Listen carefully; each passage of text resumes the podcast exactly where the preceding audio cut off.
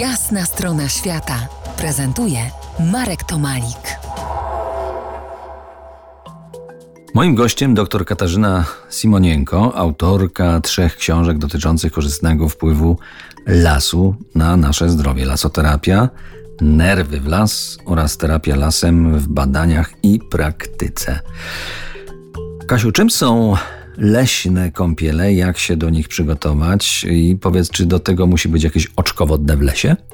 To jest bardzo częste pytanie. Czasami też spacerowicze pytają, czy muszą mieć strój kąpielowy, więc ja od razu bym się chciała tutaj do tego odnieść, że to jest metafora i tę metaforę wymyślili Japończycy na przełomie lat 80. i 90., kiedy poszukiwali remedium na wysoki poziom stresu w przeludnionym społeczeństwie i stwierdzili właśnie, że powrót do natury i uważne zanurzenie się w niej przy pomocy wszystkich zmysłów może nam e, ten poziom stresu zmniejszyć i że to jest właśnie to, czego współczesnemu człowiekowi bardzo często brakuje i zrobiono mnóstwo badań. To są badania dobrze zrobione, nawet na poziomie metaanaliz, czyli naprawdę zaawansowane, które wykazują, że właśnie pobyt w środowisku leśnym aktywuje różne mechanizmy wspierające naszą odporność nie tylko psychiczną, ale też na poziomie komórek odpornościowych, czyli mm, komórek tak zwanych naturalnych zabójców, komórek, które generują cząstki przeciwnowotworowe, więc ważne, żebyśmy te inne zmysły też angażowali, żebyśmy wtedy nie gadali, tylko po prostu starali się w tym lesie zanurzyć.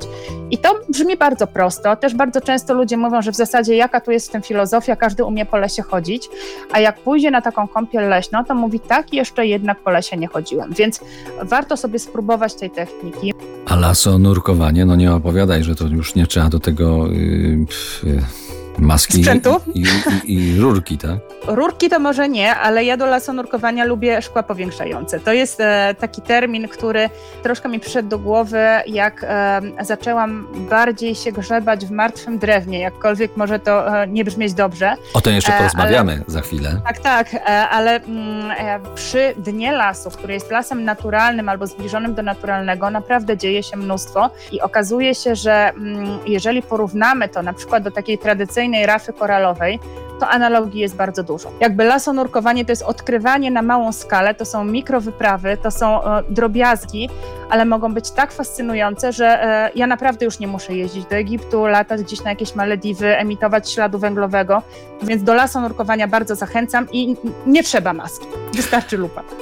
No to zanurkujemy, a my spotkamy się jeszcze za kilkanaście minut. Wrócimy do rozmowy z Kasią. Zostańcie z nami. To jest jasna strona świata w RMS Classic.